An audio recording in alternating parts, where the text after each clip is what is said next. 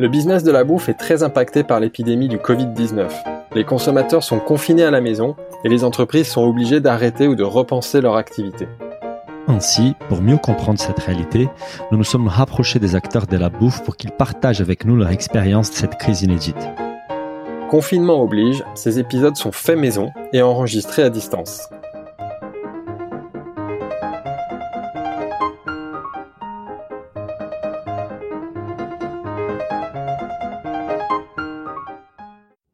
Bonjour à toutes et à tous. Euh, je suis comme d'habitude avec mon cher associé Philibert qui travaille beaucoup en ces moments et, ne peut pas profiter en fait du confinement pour préparer son CAP cuisine. Bonjour Philibert. Bonjour à tous, bonjour Daniel. Bah Philibert, ce soir, je pense qu'il va falloir que tu te mettes au fourneau car les sujets de notre podcast vont beaucoup t'inspirer. Nous allons parler recettes des cuisines avec une spécialiste dans les sujets. C'est la directrice des contenus euh, food. Bon, nous on dit bouffe, donc c'est la directrice des contenus bouffe du groupe Webedia. Elle s'occupe des sites 750 grammes et Académie du goût, mais aussi des éditions Ducasse. Nous sommes aujourd'hui avec Laetitia Schurtz. Bonjour Laetitia. Bonjour. Euh, Laetitia, depuis un mois, la France entière s'est mise à cuisiner jour et nuit et on imagine, on suppose que les trafics sur vos sites ont explosé. Est-ce que tu peux nous raconter un peu comment tu as vécu l'arrivée soudaine du confinement, euh, ces derniers mois qu'on a vécu très particuliers et surtout l'impact sur, sur les sites du groupe Média? Oui, bah en fait c'est assez simple effectivement. Euh, bah, comme tout le monde est retourné en cuisine, bah, tout le monde a besoin de recettes de cuisine. Donc comme tout le monde, on a vu entre guillemets euh, nos proches et euh, nos collaborateurs passer eux-mêmes en cuisine. Donc c'était assez intéressant. Ce qui s'est trop, ce qui s'est passé, c'est que nous on est une rédaction d'habitude qui travaillons en physiquement. On n'est pas très très télétravail dans les équipes. Et là, euh, il a fallu du jour au lendemain, bah, en fait, toutes les équipes passent en télétravail, adaptent leur façon de travailler euh, au quotidien sur la production de contenu, mais c'est surtout s'adapte à la, au télétravail d'équipe. Donc, euh, comme vous en doutez, du jour au lendemain, on est passé d'une une classique où on traitait des sujets de cuisine de saison à mon Dieu, comment est-ce qu'on va occuper les enfants en cuisine? Comment on va faire à manger pour tout le monde? Comment entre guillemets on va faire à manger avec les problèmes de ravitaillement? Donc, ah ça a été une grosse aventure la première semaine. Je pense à peu près comme toutes les rédactions de France pour adapter du jour au lendemain. Vous avez changé complètement la, ligne éditoriale et le planning édito euh, du jour au lendemain, c'est ça Du jour au lendemain, avec un besoin de production très fort, puisqu'en fait, euh, euh, on s'est rendu compte assez vite que tout le monde ne cherchait pas la même chose. C'est-à-dire que au début, avant le confinement, il y a eu d'abord l'annonce de, de, fermeture des écoles. D'un coup, tout ce qui a été recette pour les enfants, occuper les enfants en cuisine, a explosé. Donc ça, on avait déjà beaucoup de fonds. Donc pour nous, il a surtout s'agit de de compléter les trous. Après, il y a eu l'annonce du confinement. Donc d'un coup, les gens ont voulu euh, stocker de la nourriture. Donc euh, on les a un peu guidés sur quels sont les aliments qui se conservent le mieux, comment faire des achats malins, des choses de ce type. Et dès lors que le confinement a commencé, on a vu une augmentation du trafic sur les recettes, mais une, augmentation plutôt progressive. On pourrait se dire que d'un coup, ça a fait un pic. Et en fait, non, les premiers, les premiers jours, les gens ont mangé comme d'habitude. Et c'est arrivé à la fin de la semaine où là, on a eu une explosion du trafic. C'est-à-dire que le vendredi ou le samedi, les gens se sont dit, ah bah en fait, non, on n'a pas de solution euh, comme dans nos habitudes. Il va falloir vraiment qu'on commence à préparer euh, trois repas par jour. Et depuis, de semaine en semaine, ça a augmenté. Donc la première semaine, on a eu une augmentation de 100, 120%. Les semaines suivantes, on est monté à 200, 300%. Aujourd'hui, ah, on s'est un peu stabilisé. Et euh, là, en fait, ça fait ouais, trois semaines qu'on est sur une espèce de palier où les gens ont pris leurs habitudes. Après, c'est pas tant au niveau des volumes que des typologies de recettes qu'ils vont chercher qu'on peut, on peut observer des changements. C'est-à-dire que chaque semaine, on a un peu le trending tropique différent. Euh, les premières fois, effectivement, c'était la cuisine du placard. Qu'est-ce que je peux faire à manger avec ce que j'ai sur moi Après, on a vu euh, qu'est-ce que je peux faire sans. Donc, euh, par exemple, sans les œufs, sans la farine. Ça, c'est un trend qui reste. La débrouille, quoi. Complètement. Et on a vu, nous, surtout, euh, parce qu'en fait, nos proches nous guident vachement dans l'édito. C'est que mes rédactrices, comme elles sont toutes responsables culinaires, elles ont leurs proches qui leur posent beaucoup plus de questions que d'habitude et ça nous sert un petit peu de guideline. Et notamment, on a eu beaucoup du tiens, j'ai retrouvé ça au fond de mon placard, qu'est-ce que j'en fais? Et ça, c'est devenu un truc extrêmement euh, challengeant pour l'équipe, c'est-à-dire qu'on en est, on est arrivé au point où euh, on a utilisé nos réseaux sociaux pour faire une espèce de libre antenne Euh, c'est-à-dire que sur euh, Instagram, par exemple, on a ouvert ce qu'on appelle le hashtag euh, SAV 750 grammes, où en fait vous nous dites ce que vous avez retrouvé au fond de votre placard et dans les 24 heures, on doit vous trouver une recette. Et l'équipe, ah. ça les a vachement challengés, sachant qu'on a eu plus de 170 ingrédients différents qui sont tombés. ça a fait de beaux brainstorming pour trouver les recettes les plus adaptées. Et, et, c'est donc juste pour revenir sur cette partie de, des trafics en fait, avant de, de, continuer à parler contenu, parce que je pense que c'est les cœurs de, de cet épisode. C'est on veut vraiment comprendre le, les typologies des contenus et comment vous avez euh, adapté pour répondre à cette demande-là. Mais au niveau du trafic, tu dis donc une augmentation euh, par palier en fait, 100%, 200%, 300%. Donc sur les mois d'avril, en fait, vous allez faire un mois record pour les groupes Webedia dans, dans les segments food, non? Alors euh, on n'a pas à se plaindre, clairement. On a d'autres activités dans le groupe Webedia comme le gaming ou le cinéma qui vont aussi très très bien. Maintenant, mhm. nous, euh, il faut savoir qu'en règle générale, sur les sites de recettes, les top euh, taux de fréquentation, c'est toujours la fin de l'année. C'est euh, maintenant tout le monde prépare son repas pour les fêtes parce qu'on a quand même une tradition de faire maison pour les fêtes. là, depuis deux semaines, on est largement au-dessus et c'est stable. Et ça se retrouve aussi sur les réseaux sociaux, c'est-à-dire qu'on avait déjà la première euh, communauté francophone autour de la cuisine. Là, on recrute naturellement plein de gens qui viennent et qui sont actifs, mais c'est surtout qu'on a des taux d'audience qu'on n'avait jamais vus sur euh, la consommation des vidéos en ligne ou euh, des engagements sur, par exemple, le taux de clics sur les publications social médias. Et, vous avez modifié votre façon d'animer cette communauté ou c'est toujours les mêmes règles, les mêmes réseaux? Enfin, je sais pas, vous avez créé des lives, vous avez créé des nouveaux contenus ou nouveaux types de contenus en ce moment pour vous adapter au confinement? Bah, on était déjà très actifs sur les réseaux sociaux parce que c'est vraiment ce qui fait la force de 750 grammes aujourd'hui.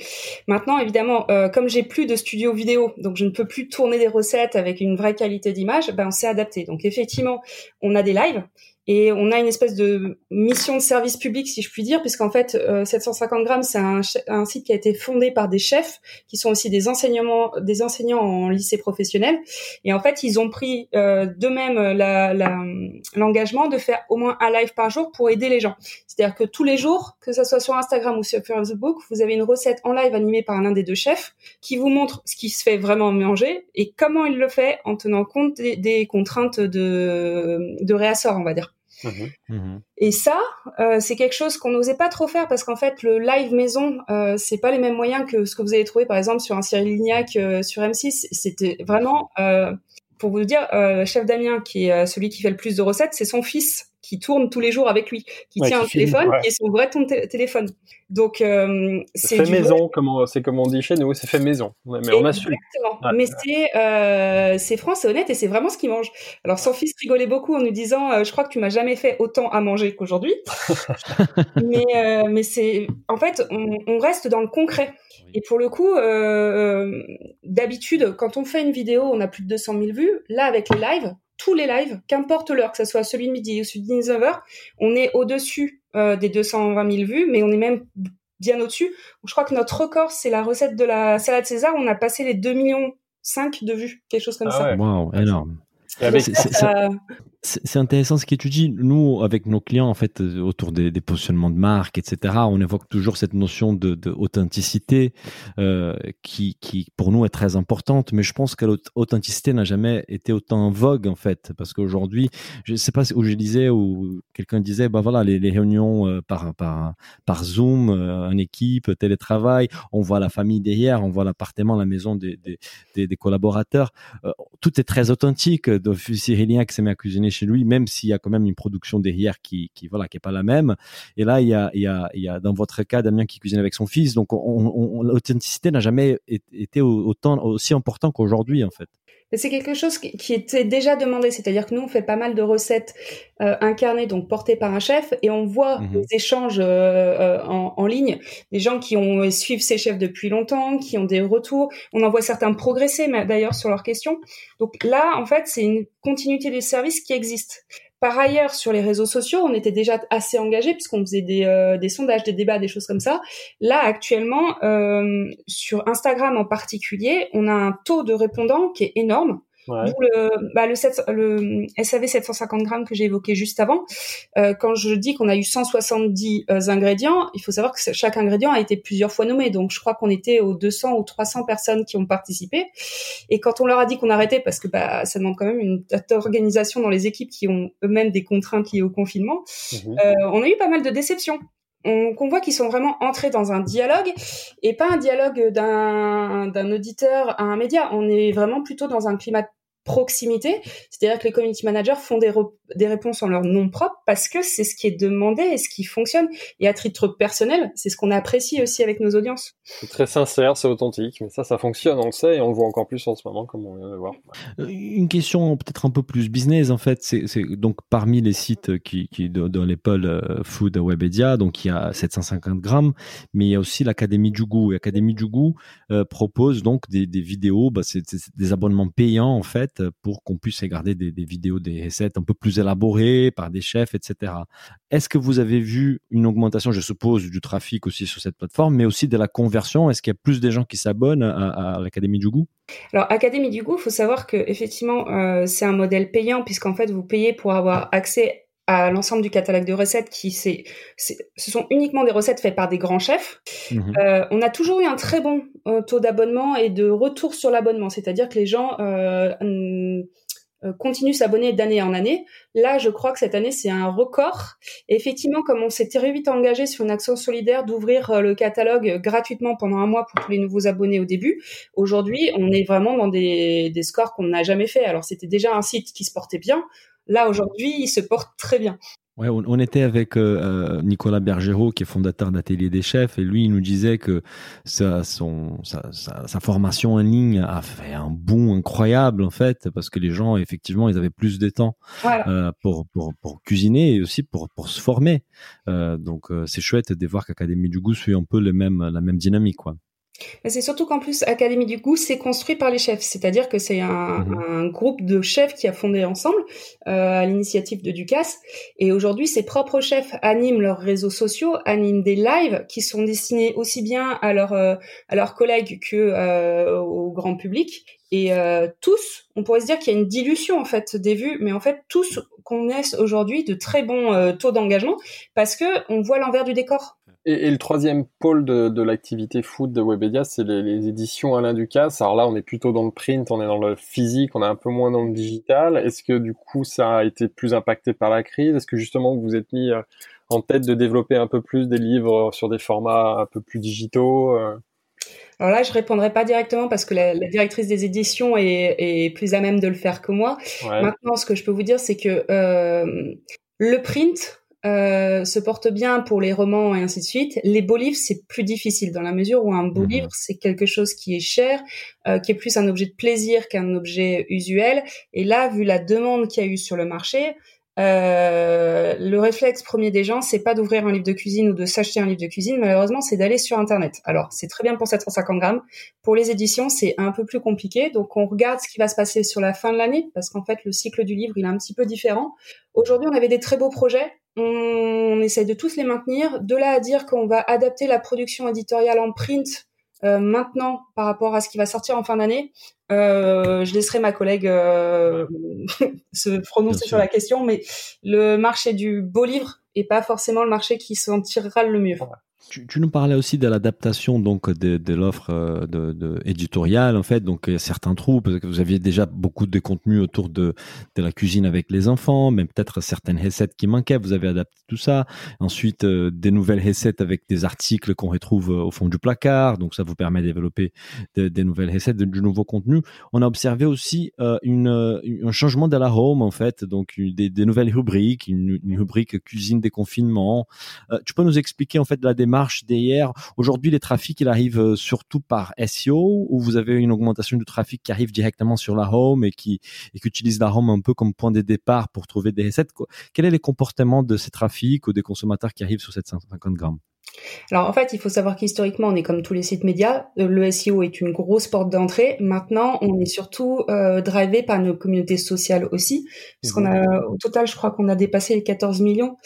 Euh, on a un énorme push social qui euh, qui va plutôt arriver sur des contenus qu'on nous on va sélectionner. Après, on a pas mal de newsletters parce qu'on a une newsletter très très forte avec un très bon taux d'ouverture, ce qui fait que ça drive aussi aussi une partie du contenu. Aujourd'hui, mhm. clairement, l'augmentation, elle vient du SEO, mais la part du social a aussi suivi. C'est-à-dire que là, euh, alors je voudrais pas vous dire une bêtise, mais je sais que j'ai gagné 30 000 fans sur juste un des supports parce que on en fait, on continue quand même ce qu'on faisait avant, c'est-à-dire que j'ai 750 grammes, mais j'ai aussi une marque qui s'appelle 750 Green, mhm. qui a toujours été engagée sur la bonne et la meilleure alimentation, avec un côté euh, manger healthy, mais manger sain pour soi et pour la planète. Et ça, aujourd'hui, c'est quelque chose qui est. Euh, bah, on voit que la crise est quand même un canaliseur de transition alimentaire. Et là, euh, une marque comme 750 Grim, bah, elle retrouve tout simplement un public qui jusqu'à présent ne la cherchait pas forcément. Donc ça, euh, c'est pas du direct, ça vient du social, ça repart sur le site, ça fonctionne très bien aujourd'hui. En termes de newsletter, bah, les gens ouvrent plus puisque forcément on leur propose des menus de la semaine tout faits. Donc eux, ça va jouer plus d'ouverture, donc j'ai plus de trafic vers le site. Et le SEO, effectivement. Ça correspond plus aux attentes, donc tu as des meilleurs taux d'ouverture sur les newsletters. Euh. Exactement. En fait, il faut pas oublier une chose, c'est qu'avec le confinement, les gens retournent en cuisine, mais ils retournent en cuisine parce qu'ils n'ont pas le choix. c'est ça. Donc, euh, oui, les Français reprennent le plaisir de la cuisine. De là à dire que ça perdurera, je ne sais pas, mais en tout cas, il faut s'adresser à différentes personnes. Il y a des personnes qui euh, bah, du coup font avec ce qu'elles ont. C'est-à-dire qu'il faut bien occuper euh, les gosses, il faut s'occuper soi, euh, il faut euh, manger trois fois par jour. Il y a ceux qui vont profiter du temps disponible qu'ils ont et qui, du coup, ils vont partir sur de la formation, ils vont essayer de découvrir de nouvelles recettes. Et il y a ceux qui veulent juste un côté ultra pratique. Et ça, c'est une des newsletters qu'on envoie qui s'appelle la Weekly, où vous avez en fait tous les menus de la semaine avec la liste des courses à faire avant. Et cette, hmm. cette newsletter a déjà fonctionné jusqu'à présent assez bien. Là, effectivement, bah, elle explose parce qu'en fait, il y a une partie de la population qui a pas envie de passer du temps en cuisine, même si les autres ils ont doublé le temps. Eux, ils veulent juste une solution pratico-pratique. Ça doit être des gens qui, euh, alors je fais une fixette sur moi, mais euh, moi je télétravaille, mon mari télétravaille, on a deux enfants en bas âge. J'adore cuisiner, je passe beaucoup de temps en cuisine euh, le week-end, mais la semaine, faut que ça roule. Et donc, on a vraiment plusieurs typologies. Mhm. Et d'ailleurs, dans la rubrique cuisine de confinement, là, que je parcourais tout à l'heure, j'étais surpris parce que j'ai vu la, première recette que vous mettez en avant, et je m'attendais pas du tout à ça, c'est le morito. C'est pourquoi vous l'avez mis en avant celle-là C'est parce que c'est la plus demandée, c'est la plus partagée. Pourquoi elle en premier? Quand je vous disais tout à l'heure que chaque semaine, on a un peu le nouveau euh, sujet de recherche, euh, les apéros sont devenus en force depuis deux semaines. Ouais. Et dans les, dans les apéros, il y a effectivement quelques boissons, et en l'occurrence, sur le morito, comme euh, c'est une recette qu'on maîtrise et qu'on a souvent poussée, euh, bah, les gens en fait cherchent. En fait, depuis deux semaines, on a un autre. Euh, je suis désolée, je fais une parenthèse. On a une autre tendance qui s'est relevée, c'est la nostalgie de l'extérieur. Donc on a plein de demandes sur euh, la recette des fast-food, les pizzas. Euh, donc on était parti du fait maison. Ah, je veux manger la même chose que ce que je peux pas, donc les sushis, les fast-food. Et juste derrière, on est arrivé sur les cocktails de bar. Donc, ça correspond à une vraie, une vraie demande. C'est pas vous qui l'avez mis en avant pour le mettre en avant, c'est parce qu'il y a une vraie demande aujourd'hui sur le cocktail, sur le burrito, comme tu le dis, sur la restauration rapide aussi, sur l'offre de restauration rapide. Ok. Les burgers, c'était le gros sujet d'il y a dix jours. c'est ouais, ça manque aux gens, je pense. Et, en plus, il y a, il y a, on, a, on était avec euh, Antonin Bonnet qui a, qui a, un restaurant et, une, boucherie, et lui, il livre donc ces burgers, bah, de la viande pour faire des burgers à la maison. Il y a aussi des buns pour que les gens puissent euh, faire des, des burgers de, de compète chez eux sans trop de travail. Mais aussi la, la, la, les segments, bah, les gens comme bah, ici à la maison ce week-end, nous, on a fait nous-mêmes euh, nos propres burgers. On n'a pas fait les bains maison, mais bon, on va y arriver. Mais, mais c'est vrai que tout le monde s'aimait à, à, à, manger. À un moment donné, euh, ben, les sushis, les burgers, les pizzas, les choses qu'on mangeait peut-être à l'extérieur, on a envie de les faire à la maison et ça donne envie de nouvelles recettes. Une, une, question peut-être, euh, tu parlais en fait de, de recettes et, et, aussi des proposer bah, une liste d'achat pour que les gens puissent acheter les produits pour faire la recette, etc. On a on, a interviewé aussi un autre euh, euh, un autre dirigeant du groupe Ebedia qui est Nicolas des Pour des Bons qui nous racontait aussi l'explosion que, que le confinement, bah, l'impact explosif du confinement sur son activité. On a observé que sur 750 750 grammes, vous avez une petite rubrique Pour des Bons.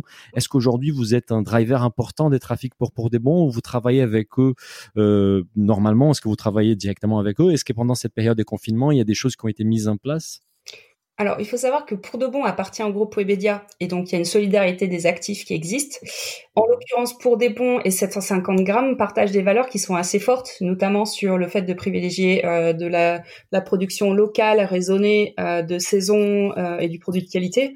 Donc, ça fait longtemps qu'on a mené un partenariat ensemble. Il y a des, par exemple, vous regardez, il y a des contenus éditos, il y a des euh, de l'échange de produits, par exemple, ils nous fournissent certains produits, les produits de la mer qui sont de très bonne qualité qu'on n'a pas toujours de facilité à, à, sourcer de façon efficace pour avoir des belles, des beaux produits dans les vidéos.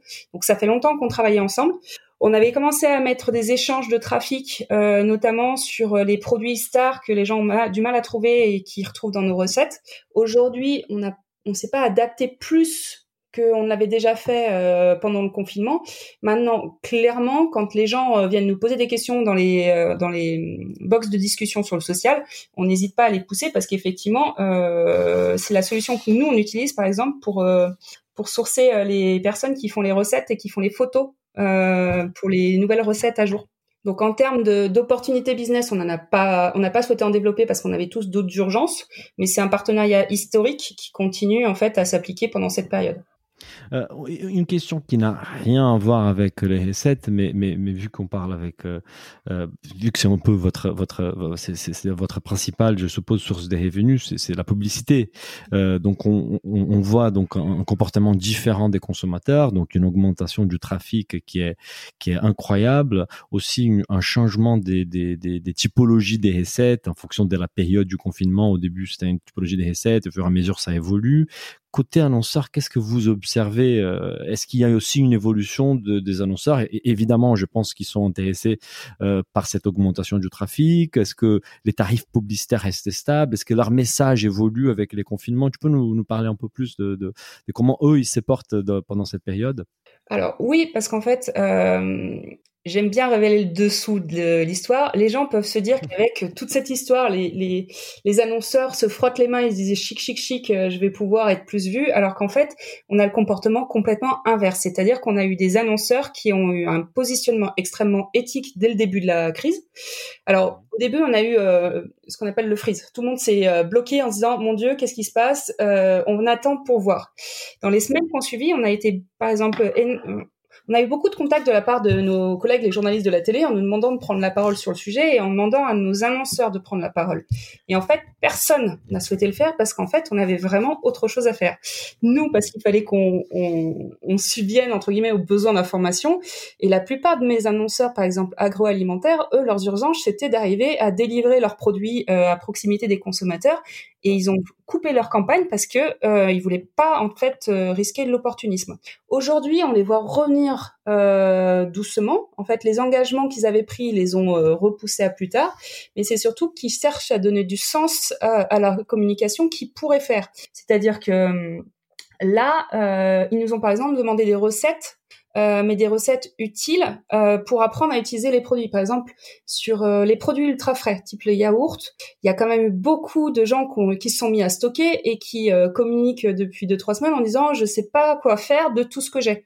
Et donc en fait, les annonceurs, au lieu de proposer des recettes ou des pushs, des habillages publicitaires, se sont dit ok, qu'est-ce que je peux donner comme contenu pour servir l'utilisateur donc en l'occurrence, par exemple, on a fait du euh, qu'est-ce que je fais avec un pot de yaourt ou ce genre de choses. Et on est vraiment dans une démarche euh, propre de la part des annonceurs qui cherchent entre guillemets à euh, être présents uniquement dans une question de moi, marque habituelle de mon consommateur, comment je l'accompagne dans cette situation de crise. Donc du coup, ce sont des messages qui ont évolué en fait avec la, les confinements. Je pense, on, on a discuté avec, par exemple, avec euh, Anthony Bourbon, qui est le fondateur des Feed, et, lui, il a lancé donc euh, une nouvelle identité de marque pendant les confinements, parce que cette identité, c'était un travail qui allait au-delà de, de, de, de, la marque, ça, ça, changeait aussi, ça avait un impact sur les produits, et donc il a gardé donc le lancement, bah, le lancement de la nouvelle identité, mais sans faire trop de bruit. Donc il a pas mal euh, arrêté en fait des investissements médias pour prendre la parole. On, a vu d'autres acteurs dans les secteurs qu'aussi on, on, peut soit arrêter euh, les temps d'échanger un peu le, les messages, parce que peut-être un message euh, avant Covid, il est moins pertinent pendant les confinements, voire après les confinements. Donc ce que tu vois, ce que tu nous dis, c'est qu'il y a quand même des, une réaction de la part des annonceurs pour euh, envoyer un nouveau message à, votre, à votre audience Alors, en fait, tout à l'heure, je vous disais, la crise, c'est un accélérateur de changement. Mhm. euh, notamment sur ce qu'on appelle la transition alimentaire, et pas tant du point de vue nutritionnel que du point de vue euh, responsabilité, éco-responsabilité. Jusqu'à présent, la plupart des acteurs agroalimentaires avaient commencé à parler un petit peu RSE, mais le RSE jusqu'à présent c'était plus de la communication. Là, ils se rendent compte avec la crise et euh, les bonnes résolutions des Français qui veulent justement privilégier la production locale, etc. Ils se rendent compte que ce discours de RSE devient entre guillemets un, un levier business.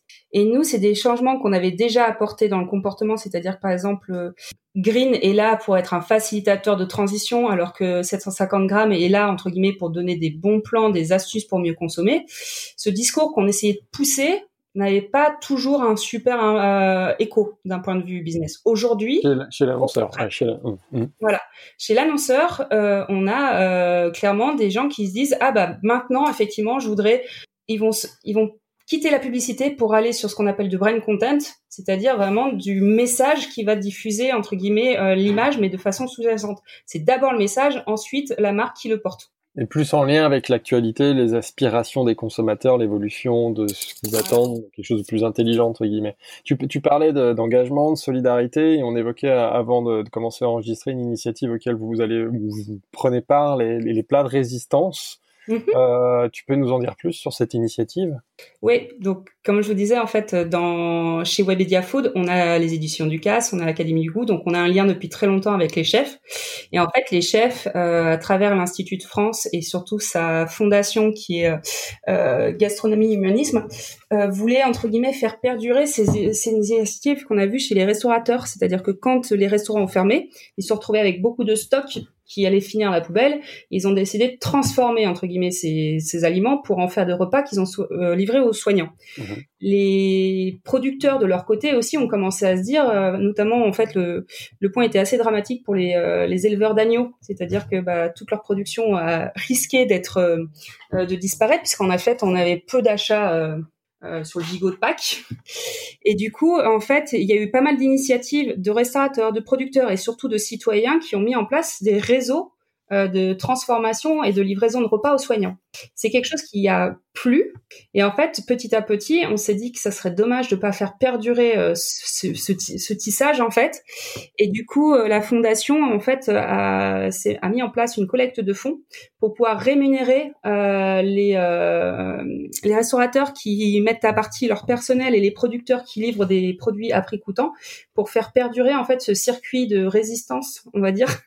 Euh, pour qu'en fait chacun trouve de la valeur. C'est-à-dire que les restaurateurs euh, n'ont pas l'impression de se tourner les pouces, les producteurs ne perdent pas leur production, les citoyens continuent à cet engagement euh, auprès euh, des soignants et les soignants continuent à profiter de ce réseau solidaire.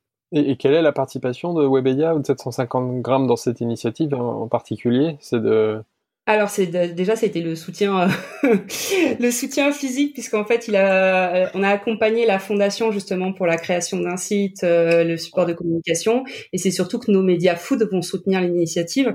C'est-à-dire exactement. Et puis surtout en communiquant sur les réseaux sociaux parce que quand je dis qu'on a 14 millions avec 750 grammes il faut ajouter ceux d'Académie du goût. Donc ça fait quand même une énorme audience. Et, et c'est surtout qu'on est prêt à la défendre et l'expliquer et donc là, la campagne, elle, a démarré. Euh, c'est aujourd'hui, on peut aller sur le site. Euh, ouais. La campagne sur euh, plat de résistance, elle est en ligne. Et les relais sur 750 grammes et Académie Bou vont se faire cette semaine. C'est tout neuf, hein, c'est ce que je vous disais juste avant qu'on commence l'enregistrement. C'est on, vient de lancer le, la communication en interne et le communiqué de presse est parti officiellement, je crois, ce week-end.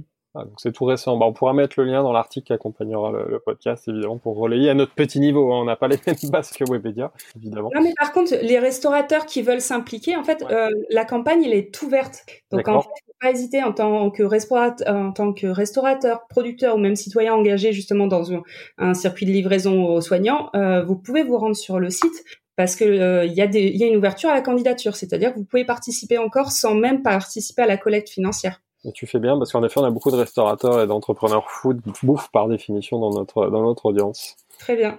Laetitia, tu parlais donc euh, pour toi, cette expérience pour laquelle on, passe à ces moments, ces, crises, c'est un accélérateur des transformations. Euh, tu faisais référence donc à la transition alimentaire. Euh, nous, on a une question aussi pour un peu, on arrive vers la fin du podcast, donc c'est une question plutôt par rapport à la, suite en fait, l'après Covid.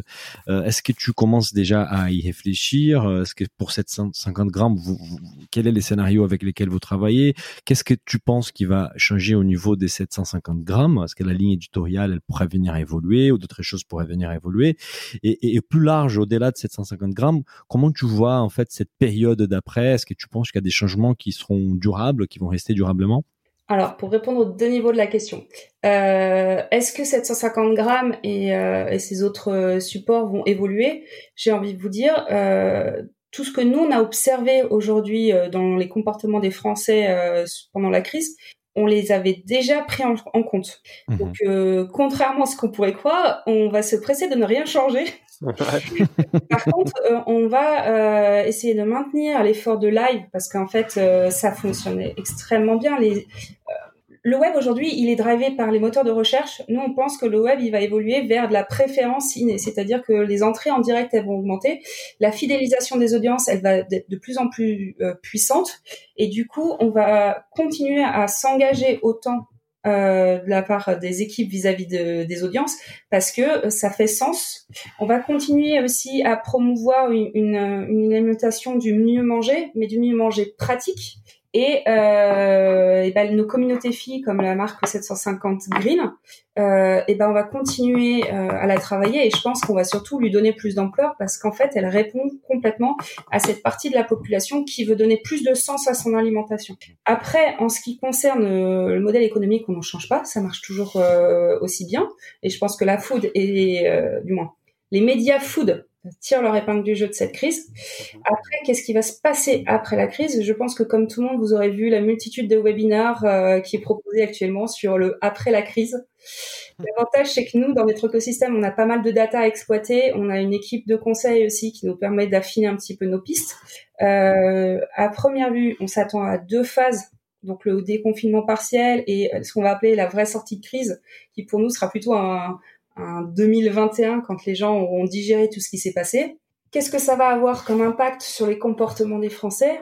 Pour nous, il y a à peu près deux choses. Il y a ceux qui vont essayer de garder les bonnes pratiques qu'ils auront développées parce qu'en fait, on voit par exemple que en dehors du fait de cuisiner, il y a surtout euh, un un, phénomène de euh, prendre du plaisir euh, ou du temps de qualité. On utilise beaucoup l'expression de temps de qualité.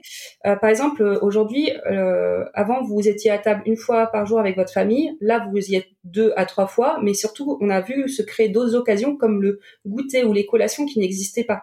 Donc le plaisir du manger ce qu'on a réalisé, manger ensemble, semble être quelque chose qui va aussi avoir du sens par la suite. Et qui va rester, ouais. Mmh. Voilà. Il y a jusqu'à avec les problèmes d'approvisionnement, les gens se sont posés des questions sur comment est-ce que je source mes produits, comment je. Avant, c'était juste, ok, je passe au supermarché ou au drive en sortant du boulot et je, j'ai toutes mes courses d'un coup. Aujourd'hui, on s'est rendu compte qu'ils font des multiples étapes. Ils font des petits commerçants, mais ils en font plusieurs à côté de chez eux pour avoir l'offre euh, qui fait sens. Et ceux qui se font livrer, en fait, ne sont plus juste dans le, euh, je passe par un GMS et un drive et je récupère tout. Ils se posent aussi des questions sur d'où ça vient, est-ce que c'est le euh, est-ce que c'est la bonne viande ou les bons légumes qui viennent de France ou des choses comme ça. Donc, on pense que la question du choix et du euh, de l'engagement sur les achats va perdurer. Mhm. Il y a aussi un chiffre qui est assez connu. Euh, on dit qu'en France, les Français, ils savent cuisiner entre 9 à 20 recettes par an. On est plutôt sur ce constat-là aussi. Sauf que pendant le confinement, les gens, en fait, commencent à découvrir d'autres recettes. Donc, on imagine qu'ils vont un peu élargir leur panorama de recettes quotidiennes. On y croit, on espère très fort.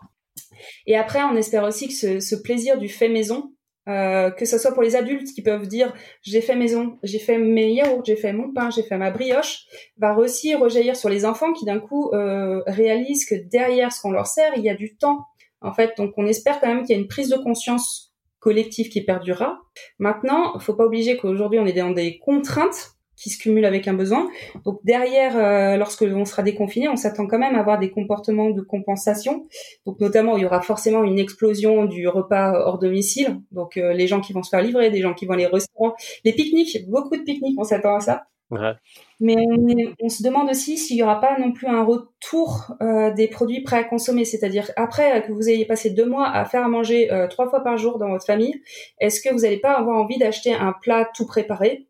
Euh, pour nous, on, y, on pense que c'est une piste. Par contre, on se dit que si les consommateurs ont vraiment commencé à réfléchir au sens de ce qu'ils se donnent à manger, il y aura peut-être une solution pour les agroalimentaires de proposer des plats tout prêts, mais tout bien pensés. Mmh. C'est-à-dire avec un sourcing local, avec peu d'ingrédients, ce que les agroalimentaires avaient commencé à préparer. Mais euh, on s'attend peut-être à ça. Bah, c'est comme tu dis, une, une, une, en fait, une accélération de, des tendances qu'on observait déjà, en fait. Mmh, exactement. Venir plus.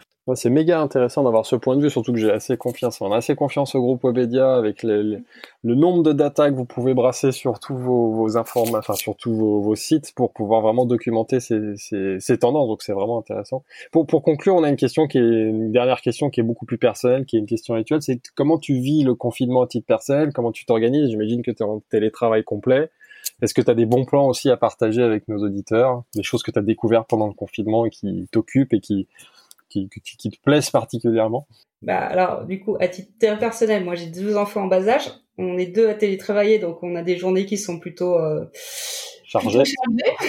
Donc je pense que toutes mes équipes connaissent mes filles maintenant. Ouais. Euh, Qu'est-ce que je peux vous dire? Moi, le confinement, effectivement, euh, passé un certain temps, ça a commencé à être dur, je pense, pour tout le monde. Après, euh, parce que j'appartiens à un gros groupe euh, Webedia, euh, il y a des initiatives qui sont mises entre salariés, notamment il y a des cours de yoga, des cours de sport, il y a des quiz qui sont mis en place, donc on a une espèce de, de vie sociale et sportive qui existe, qui nous aide. Et pour ça, en fait, euh, que ce soit mon mari ou moi, on s'astreint à avoir au moins une heure en solo euh, complet une fois par semaine. Et ça aide beaucoup à faire le vide. Et notamment bah, je dis merci à mes équipes qui me font faire du sport et du yoga. Et après, si j'ai un conseil à donner, c'est que hum, d'habitude, quand on travaille, euh, surtout si on a une vie de famille, on, on court surtout. On ne prend pas le temps d'apprécier ce qu'on fait. C'est-à-dire que vous préparez le repas en pensant déjà au fait qu'il faudra coucher les enfants et ainsi de suite. Je pense que le confinement, c'est le moment idéal euh, pour s'astreindre à lâcher prise et euh, être dans le moment présent. En fait, si vous faites à manger en vous, en vous concentrant sur le faire à manger, si vous vous occupez des enfants en vous concentrant, en ne pensant pas à la suite, en fait, on se rend compte qu'on réduit énormément les tensions et on prend plaisir à ce confinement. Bah, merci beaucoup, c'est très intéressant, inspirant, et c'est vrai que ça fait partie des enseignements positifs de ce confinement, c'est qu'on apprend beaucoup sur soi. Bah, merci beaucoup Laetitia d'avoir bah, participé à ce podcast et à très bientôt. Merci Laetitia. Avec plaisir, bon courage. Si le podcast vous a plu, n'hésitez pas à le noter 5 étoiles sur votre appli et surtout partagez notre podcast autour de vous. Nous vous invitons également à vous inscrire à notre newsletter pour essayer voir les prochains épisodes. Pour cela, rendez-vous sur le site businessofbooth.com. À, très, bientôt.